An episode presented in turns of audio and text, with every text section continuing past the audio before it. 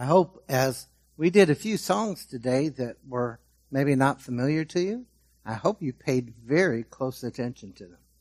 Uh, the lyric, the message was amazing and wonderful and speaks to our hearts.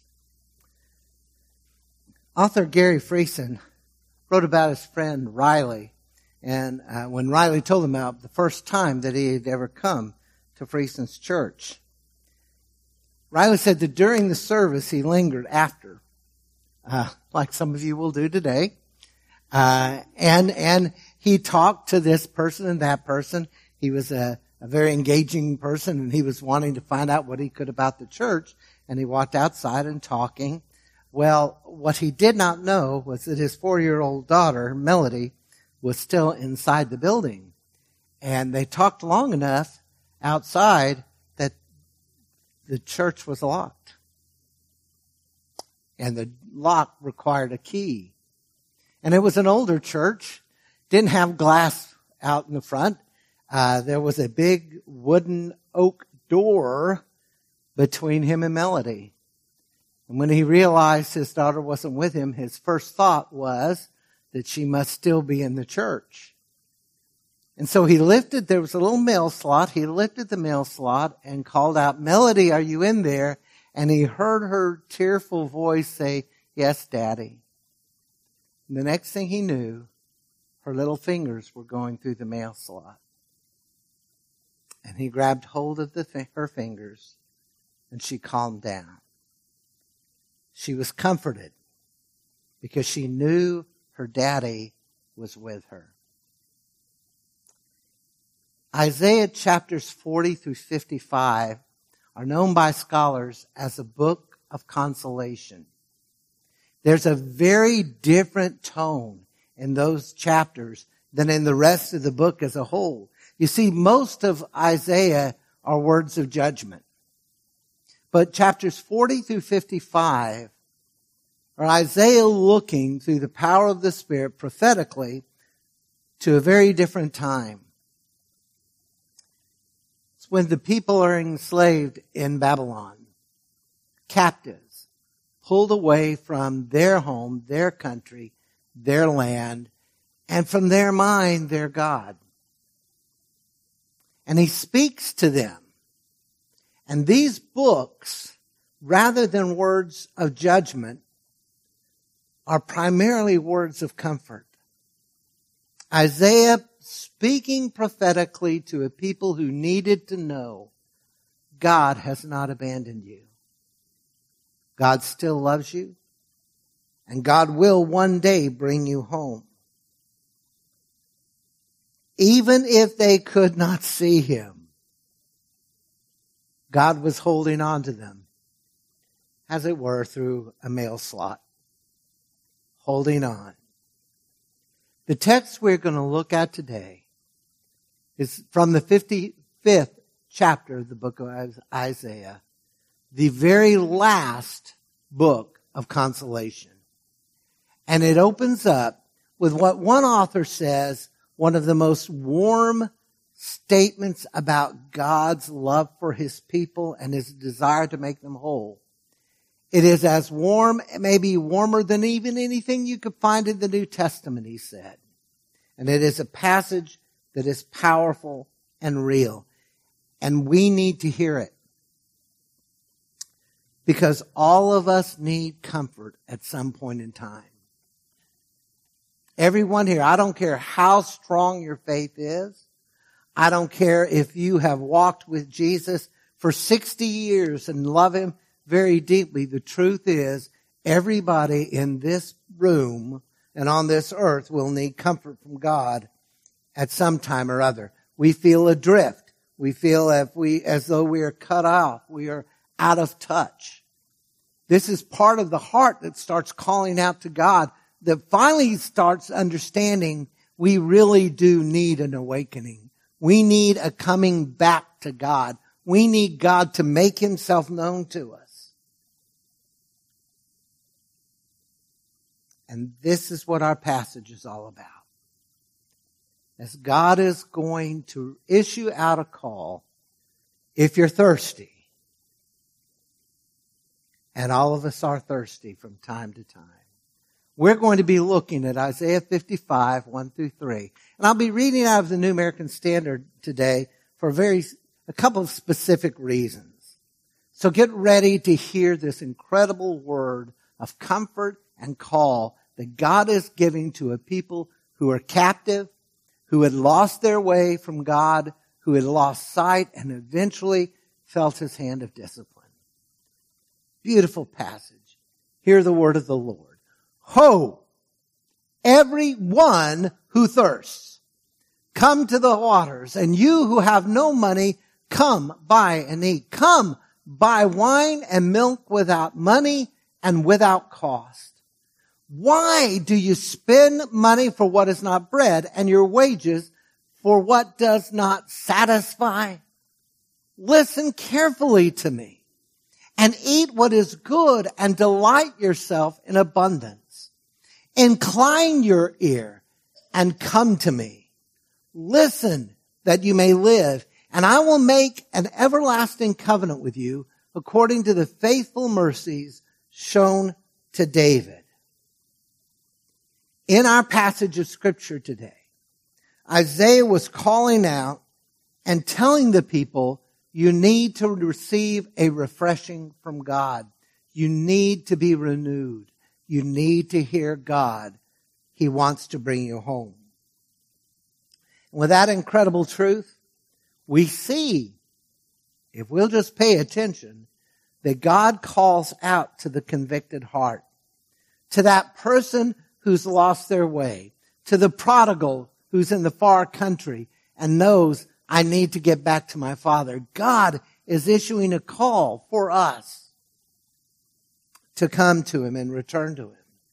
But just what is it that God is speaking to us in this passage of scripture? What is he saying to you and to me thousands of years after the passage was written? We're going to look at some promises in our text today. Promises that are coming straight from the heart of God. And we'll see what God wants thirsty people to do. So we begin our first promise. God says, I can freely give you what you need. I can freely give you what you need. And this is again such a beautiful passage of scripture. It's hard to, to, to know exactly where to start, but we'll start at the very beginning here. I can give you what you need. You see, a powerful image was drawn showing God's desire to renew his people. God used something that would get their attention. That very first word and it's omitted by most English translations. Ho! It can be translated. You can just use the Hebrew letters and say hoi. Most of the translations simply use the word come. They supply the word come. And I'll get back to why that would be important later.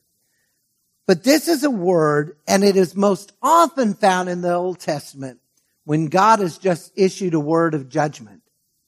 It can also be translated woe. Woe, we are in trouble. Woe, God's judgment is coming. Woe, we have offended the Holy One of Israel. But here that's not its intention. Here it is used to gain attention.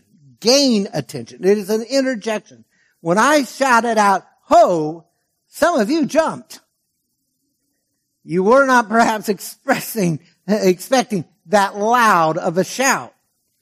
But what has been pointed out, the image that is most likely being used here would have been well known to the people of, of Isaiah's time, to the people in Babylon. It was the, an image of a water vendor.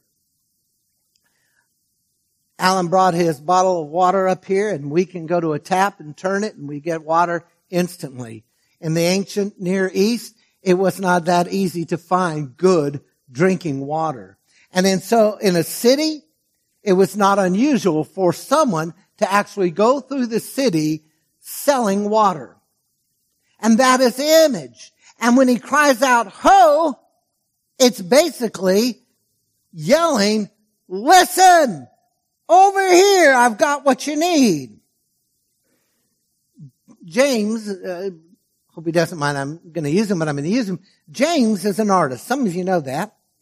Uh, James actually goes down and works at the French Quarter and uh, has done characters. He also does portraits of people's pets. And uh, he, folks, if you've ever been to the French Quarter, if you've ever been to Jackson Square, you have an idea of what I'm talking about because there are people everywhere. Now, maybe not so much during a year of COVID, but on normal situations, a Saturday at Jackson Square is full of people and they're all trying to get your attention. They're all wanting you to come and see their stuff. They're all wanting you to come and hear their music. And so they're all in competition. And here is a water vendor walking through Babylon. Ho, listen, I've got the water you need. And apparently he's even got more because we've got wine, milk, all that kind of stuff. I've got what you need. I can help you out. And this is the image. Now, again, most trans, modern translations just use the word come. And I think that's unfortunate. Now, you have to dig in to find out what ho means or hoy or however you choose to get it.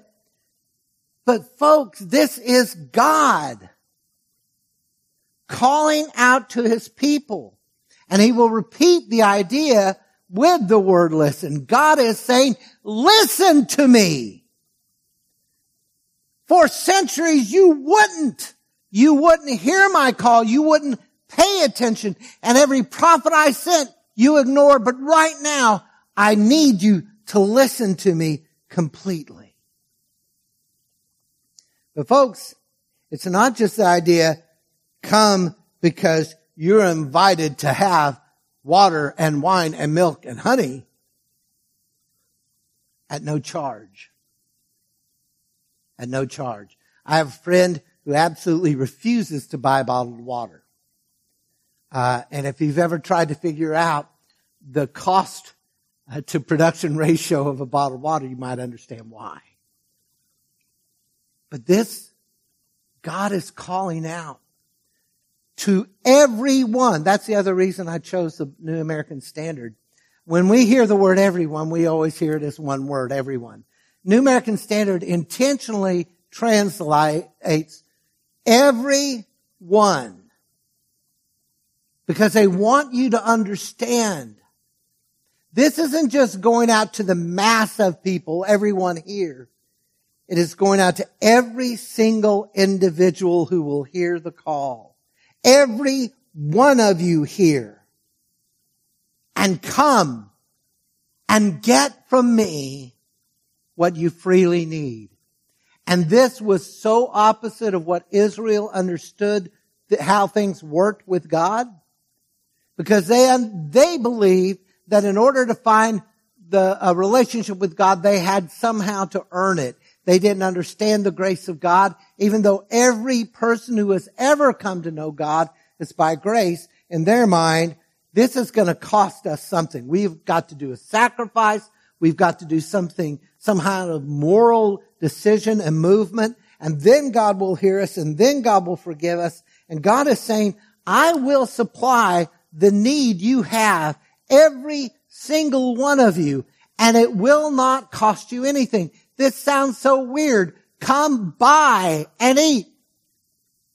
Come buy without price. Even our ears, that sounds strange. But it's been pointed out. We have here in Isaiah's words an amazing statement and look.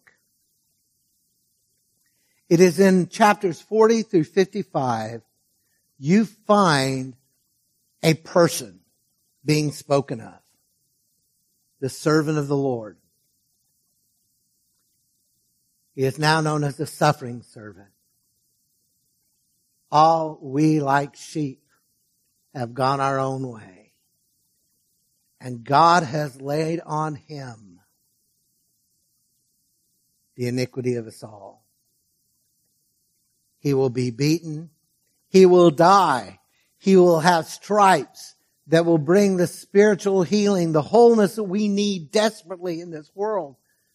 God is going to send a servant. And Isaiah seems to understand, folks, the reality is there was a price for this water and wine and milk. And the suffering servant of God paid it. He paid it. Throughout the book of, of Isaiah, water is used to define the presence of God. It is a refreshing. It is a wholeness. It is a, a fullness. And he's talking to a people who are so far from home and many of them still broken. And God is telling them, you can have wholeness.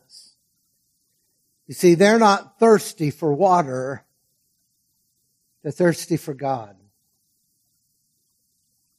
And the price has been paid that they may know Him. Friends, God's promise to meet our deepest need comes from a heart of grace. We need to get this. This, this statement here, come by, get the water you need, get the wine, milk, and this is not a, you scratch my back and I'll scratch your back deal with God. There is nothing that anyone in this room has to offer God. There's nothing we can say, God, here, here's my talent. Give me what I need. Here's my holiness. Give me what I need. All of us, all of us are broken. All of us are sinners. All of us are people who have nothing to bring to God all that we can do is receive what he freely gives. We don't have to earn our way with the Lord. And we couldn't if we tried. But the suffering servant, our Lord and Savior Jesus Christ, has taken care of it, and we don't need to earn it. Grace is ours. And this call to the needy is beautiful and warm and wonderful. And I need you to know God's salvation has always been about grace. Always. And the sustaining power he brings to us is because of grace. And we need to learn to trust in that grace. We, if we do, we'll begin to understand what Jesus meant. In John 10, 10, he makes a contrast between the enemy of humanity and himself. He says, the thief, Satan, the thief comes only to steal, kill, and destroy. I came so that they might have life and that they would have it abundantly.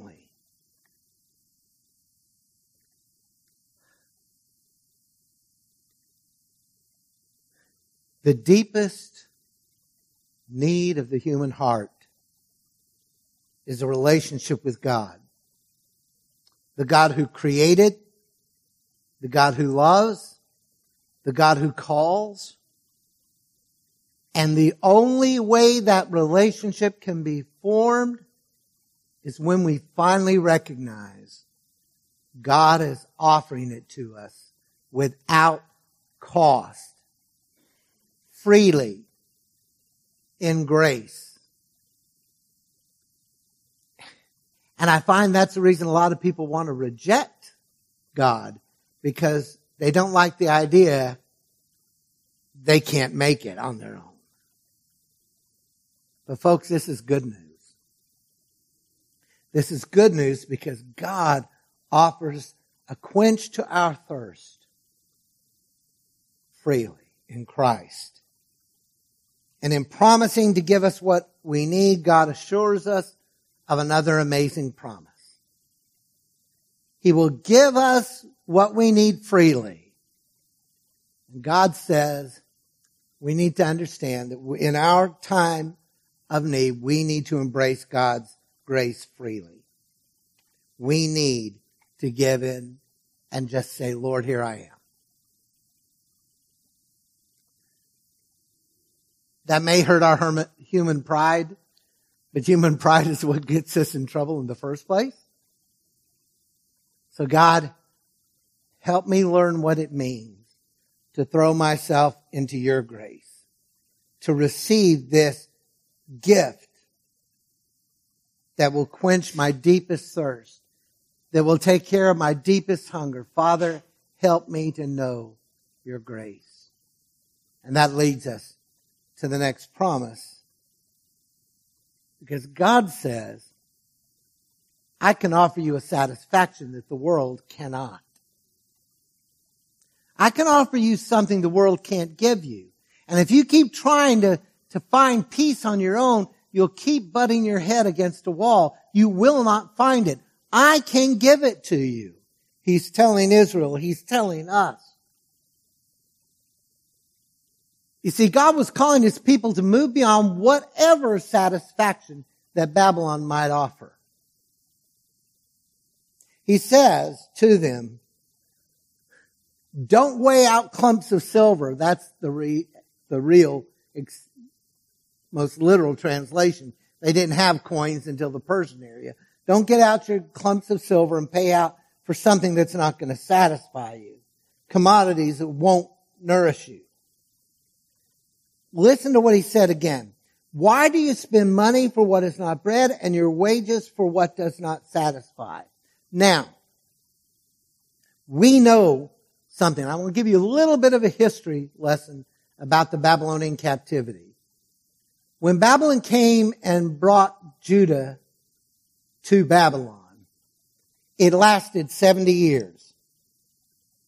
It was not as harsh a captivity as the Egyptian, but strangely enough, to the Jewish people, in their mindset, the Babylonian captivity was worse than the Egyptian. Because when they are slaves in Egypt, they don't have a relationship with Yahweh. Not the kind they will have once they enter in covenant with Him. Babylon seemed to say that God failed us. God could not protect us. God did not deliver us. For 70 years, they live in Babylon, which means there were some Jewish people born in Babylon. They had never seen Judah. They had never seen the temple. They didn't know about the rituals. Oh, they've heard the stories, but they'd never witnessed the rituals. They didn't know about the glory that had been Judah. All they've ever known is Babylon. All they've ever known is captivity but it was a kind of captivity where they could build a life. And many of them did. They settled in to Babylon. So when Cyrus the Great, the Persian leader, finally came and destroyed Babylon, he told the Jewish people, you can go home now. You can go home. And do you know what? This may be the part you don't know. There were a lot of Jewish people in Babylon who said, we are home. We don't know what you're talking about. This is the only home I've ever known. This is the only life I've ever known. And when the multitude of slaves went back to Judah, a large portion of them stayed in Babylon and never went home. And, and Isaiah is calling out. And his heart and his, his message for them that God has given him. He's calling out to them, those who have grown comfortable in Babylon, those who have been satisfied with what Babylon had to offer. He's giving them an admonition and he's giving them a warning and he's saying, look, you're tempted to live and you're tempted to be satisfied with what Babylon gives you. They made a nice little life for themselves. And overall, it was a nice, calm life. And now here's Isaiah, and they're hearing the promise or the prophecy. Here is Isaiah throwing a pebble into their nice, calm water that's going to set ripples going. And he's asking, this is what he's saying. Does all this really satisfy you? Is this what you are for? Is this what you're satisfied with? God is saying, listen to me. Listen to me. This will not satisfy you. This will not give you what you need. You need to come home. Isaiah is leaving them a question, what will truly satisfy you? And it's a difficult question for all those who are enslaved to deal with. And right now, understand, I'm not just talking about Babylon. I'm talking about all who are enslaved, including us. Is this what's going to satisfy you?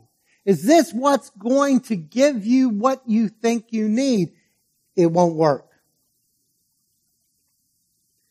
It's hard to, to think otherwise, but Jesus made a statement that echoes this.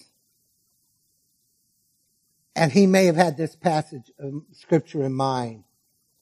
In John 6:27, Jesus said, "Do not work for the food that perishes, but the, for the food that lasts for eternal life, which the Son of Man will give you, for on him the Father God has set his seal."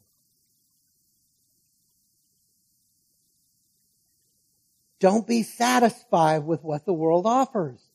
It won't last.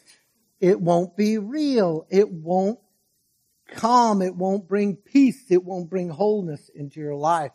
Folks, what this means for you and me, very simply, our disquieted hearts will never find peace in the things of this world. When you're torn apart, when you feel like you are on your own, when you feel as if God himself has abandoned you because all of the bad things are happening, when you feel on the far side of eternity away from God, we turn too often to the world. And it won't work. One of the saddest characters in all of British literature for me, and all of literature in, indeed, is a person named Smeagol. We meet him in J.R.R. Tolkien's The Hobbit, and he is in the Lord of the Rings trilogy. And his is truly, it's not quite a tragic story in the, in the common sense of tragedy because you have to be an important person who falls, but it is tragic in just the pain. He was corrupted by the powerful and dangerous One Ring. We are finally told his story. And as the story unfolds, he and a, a relative Deagol were out having fun and fishing and playing, and Deagol finds a ring. And Smeagol says, give it to me. And Deagol says, it's mine. I found it. And in a moment of rage and lust and coveting, Smeagol kills Deagol and takes the ring.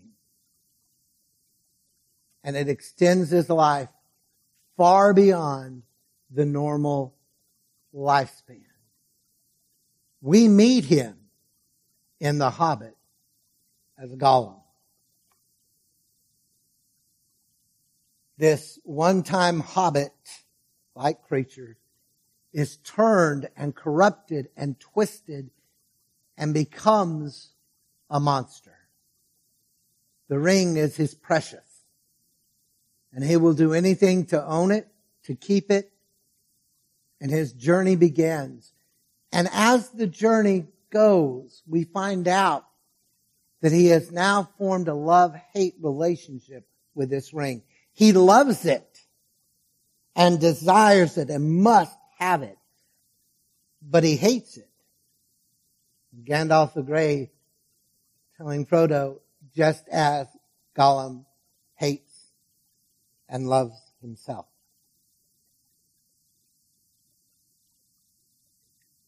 It is someone who is absolutely enslaved by what he once thought was beautiful. And it will destroy him. And every time I read the story, every time I watch the films, my heart breaks for Gollum. Frodo wants so badly him to be redeemable. And he almost makes it. And so this ugly creature up on your screen represents our hearts. When we are looking for something to satisfy us, something that will fill us, something will, will move us and give us meaning apart from God. This is humanity apart from the Lord. The treasures of this world will take over our lives. If we're not careful, even as children of the living God, we can get caught up in the things of the world and find ourselves out of the will of our Father. And the sad thing is, too often we are tempted and we find ourselves defining success and meaning and richness by things of this world. A successful church is the mega church with millions of dollars in its budget.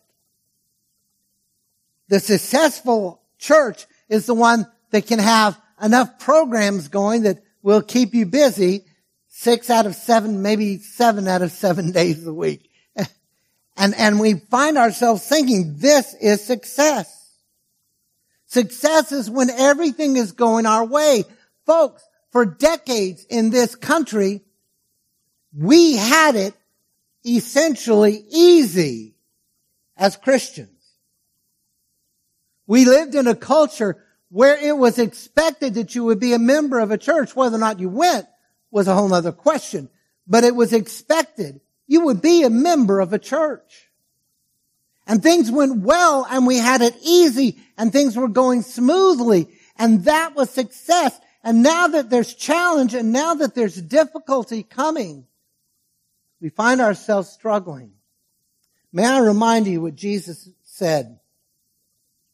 Luke 6:27 Woe to you when all people speak well of you for their fathers used to treat the false prophets the same way. When people treat you nice, it's not necessarily a good thing. And we need to understand this. Our peace, our abundance, our meaning in life rests in Jesus Christ. And we must look to Him for our meaning, not for outward circumstances. We need to understand that. Because Babylon's calling. Just pay attention to me. Babylon's calling. Come and follow. Jump in and join the party. And if we're not careful, we will find ourselves in a strange land. So in our hunger and thirst, let us refuse to settle for worldly answers. And this is crucial. Everything the world is offering us, everything it's calling out to us, is empty in the long run. We must settle for nothing less than God's gift of grace. That is what will give us meaning. That is what will give us sustenance. That will give us, in the time of struggle, what we need. For God alone can make us whole. God alone can bring us the peace we so desperately need. And he offers us gifts of satisfaction for one reason. There is only one reason God is calling out to you today. If you're thirsty, come to me. One reason. And one reason alone. And God says, I can fill your life with a faithful love. That's it, folks. The only reason God is reaching out to you, reaching out to us, calling the church in America back to Him, the only reason He's allowing the thirst to overtake us so that we will hear Him and receive Him, there's only one reason, and that reason is love. In our text in the third verse, God offered a renewed covenant blessing among his people in captivity. Come back to me and I will give you a blessing like the kind David had. Why? Because of God's grace, because of God's love. The captives in Babylon were being promised a renewed covenant, a promise in line with the blessings that had been promised David, a covenant that would ultimately find its meaning in the ultimate King of Kings and Lord of Lords, the Messiah, the anointed one of God, Jesus of Nazareth. And all of this was because of love. A beautiful little word, chesed. Chesed, the covenant love of God. And the Brown Driver Briggs Hebrew English lexicon gives a beautiful definition of this. It's a little bit lengthy, so hold on to me. When the Bible talks about chesed, it is God's kindness. It is sometimes called loving kindness. It is His condescending, the great Holy One of Israel coming to us because we could not get to Him. He is our goodness, our favor. It is specifically a loving kindness that comes in redemption from enemies and troubles. Uh, it is uh, a, a loving kindness that quickens the spiritual life. It is a loving kindness that redeems us from sin, a loving kindness that keeps with all of the covenants God has ever made with his people. And we should rejoice in it. We should trust in it. We should live in that love.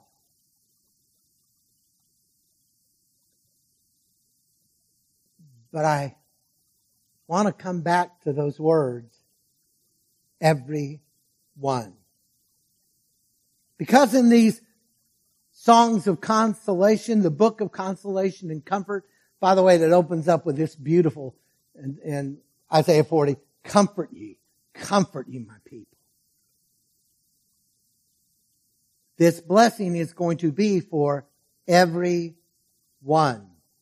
In Isaiah 45, we are told that God is going to extend the covenant with all nations. That there will be people from all over the earth who come to know who come to know God. In Acts 13:34, Paul quotes this passage of scripture and connects it to the resurrection of Jesus Christ, which brings life and hope to everyone who chooses, everyone who believes and has faith. a love that looks at us and says, I love you in spite of yourself. I love you, warts and all. I love you and I love you enough. I'm not going to leave you where you are. I'm going to make of you something better. And my love is what will happen. And we need to understand, folks, we need to really get this. The love this world has to offer, this world brings, is a pale comparison to what can be ours in the Lord. Now please, hear me carefully. I am not disparaging a lost person's ability to love. I believe a lost mom can love her children with everything within her. A spouse who doesn't know the Lord can know love. But the problem with the world's love is too often understood in terms of emotion. Emotion which can quickly come or go. I shared with some of you, uh, back in the 90s, it was the first time I heard, uh, it was getting to be popular for couples to change their wedding vows to read not, uh, we'll stay true as long as we both shall live. We shall be true to each other as long as we both shall love. And folks, any minister who would be willing to go along with that that change shouldn't be marrying anybody. Because love is, unfortunately, I love you until you get old. I love you until I meet somebody I like better. I love you, and so on and so forth. the love that God brings. And even as Christians, we can be caught in the trap. We can begin to think about love as emotion. Love is the way I feel about people. We need to get away from that. Biblical love is an act of the will. Biblical love is an act that says, I want what is best for you. I want you to have meaning and purpose and richness in your life. Not do you make my palms sweat or not do I like your jokes or not do, you know, all the things that so often we look at. Christ told us to love our neighbors as ourselves. And that's hard enough.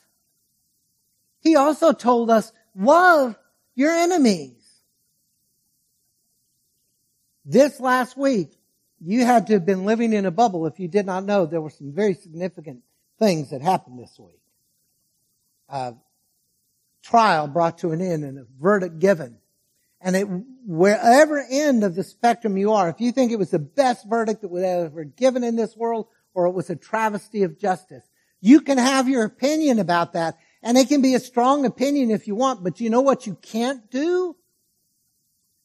As a child of God, you can't hate the people involved with that verdict. You cannot demonize the people you don't like. Because the moment we start doing that, the moment we start looking at the enemies as something out of the pits of hell, we will quit praying for them. We'll quit being concerned about them. We will not share the good news with them. We will turn our backs on them. And most important, we will deny the very word of our Lord. There are a lot of things in this world that I get angry about. And I want to believe that some of them are at least righteous indignation. But the moment Jesus Christ came into my life, I gave up the right to hate. I surrendered that to him. Now that doesn't mean I don't fight it. That doesn't mean it doesn't raise its head. But I need to understand that God wants something more for us. And what the world offers is in stark contrast to what God offers. Because if any being in the entire universe ever had the right to simply hate, it would be God Almighty. And we are told that He loves us. And how do we know that? I usually quote verse 8 for you, but listen to a few more verses out of Romans 5, beginning in verse 6. For while we were still helpless, at the right time Christ died for the ungodly. For one will hardly die for a righteous person, though perhaps for the good person someone would even dare to die. But God demonstrates his own love toward us in this. While we were still sinners, Christ died for us. That's the love of God. And God could have condemned us all. And there would have been nothing unrighteous about that decision. Because all we like sheep have gone astray. All of us have turned to our own way. But our God will never stop loving his children. I don't know what that means to you, but God will never quit loving you. Even if you go into the far country, even if you, you wander away and get out of his will, God's love will still keep reaching out to you and he'll still keep calling you. When you're thirsty, come to me. I'll give you what you need. Some of you will know the name Joni Eareckson Tada. Uh, Joni's story, if you've never heard it, you need to look her up an amazing story of an amazing turn of events. Uh, she is a paraplegic, uh, lost uh, most of all of her feelings in a tragic accident, became very bitter, and then the grace of God came, and she came to know the Lord. And she wrote about a time when her heart was filled with fear, when she was just thinking there's no hope. And she, she talks about, I glanced at the bird feeder and smiled. I could understand Jesus noticing if an eagle or falcon or hawk fell to the ground. Those were the important birds he created, the kind worth attending to. But a scrappy sparrow? They're a dime a dozen. Even Jesus said so himself. Yet thousands of bird species, the, the Lord chose the most insignificant, least noticed, scruffiest bird of all. A pint-sized thing that even dedicated bird watchers ignore. And she said, that thought alone calmed my fears. I felt significant.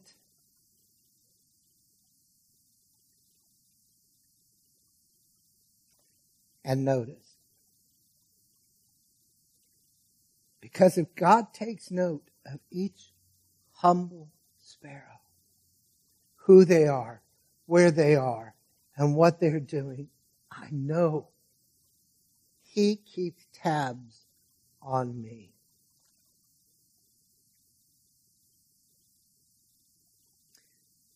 In our time of self-doubt, let us understand that God offers us His amazing covenant love. And each one of us here at some point in time will struggle and wonder, why would God love me? And that usually comes during a time we failed. When we've messed up. Why would God love me? Why? Is then we need to remember that God's love is faithful. His covenant love never stops. It is a love that will reach out to us when we fail, a love that strengthens us when we are weak, a love that will ultimately transform us. And it is a love that cries out to our wounded hearts. Everyone who thirsts, come to the waters. And we know that because of the cross.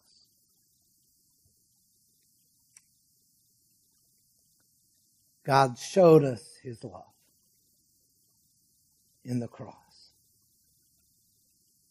And he cries out, if you're thirsty, come. One of the most moving passages in British literature comes toward the end of uh, Charles Dickens' A Tale of Two Cities.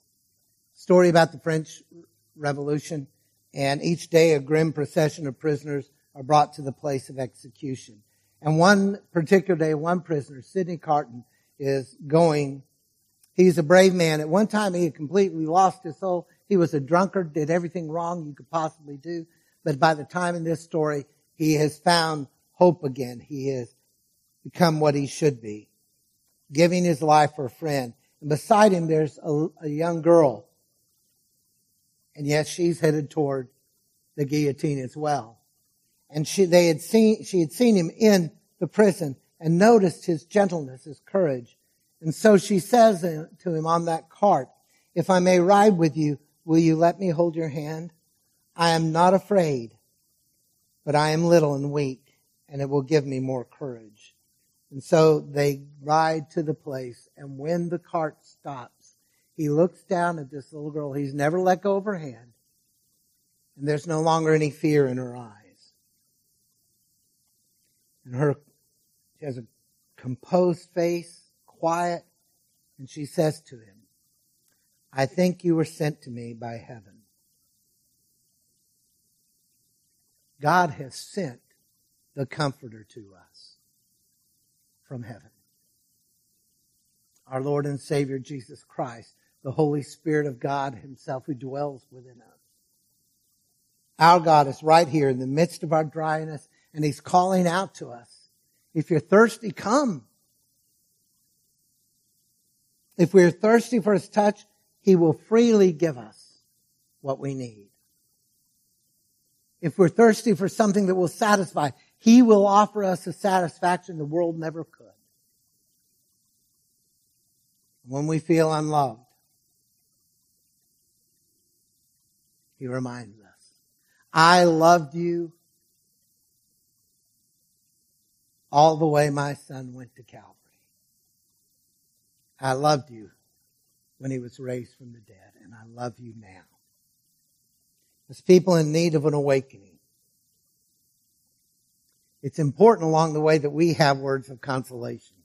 As we look at this subject, it's very easy for us to just so focus on the judgment that we forget that what God is saying every time he gives us a warning is, I love you and I want you to come back.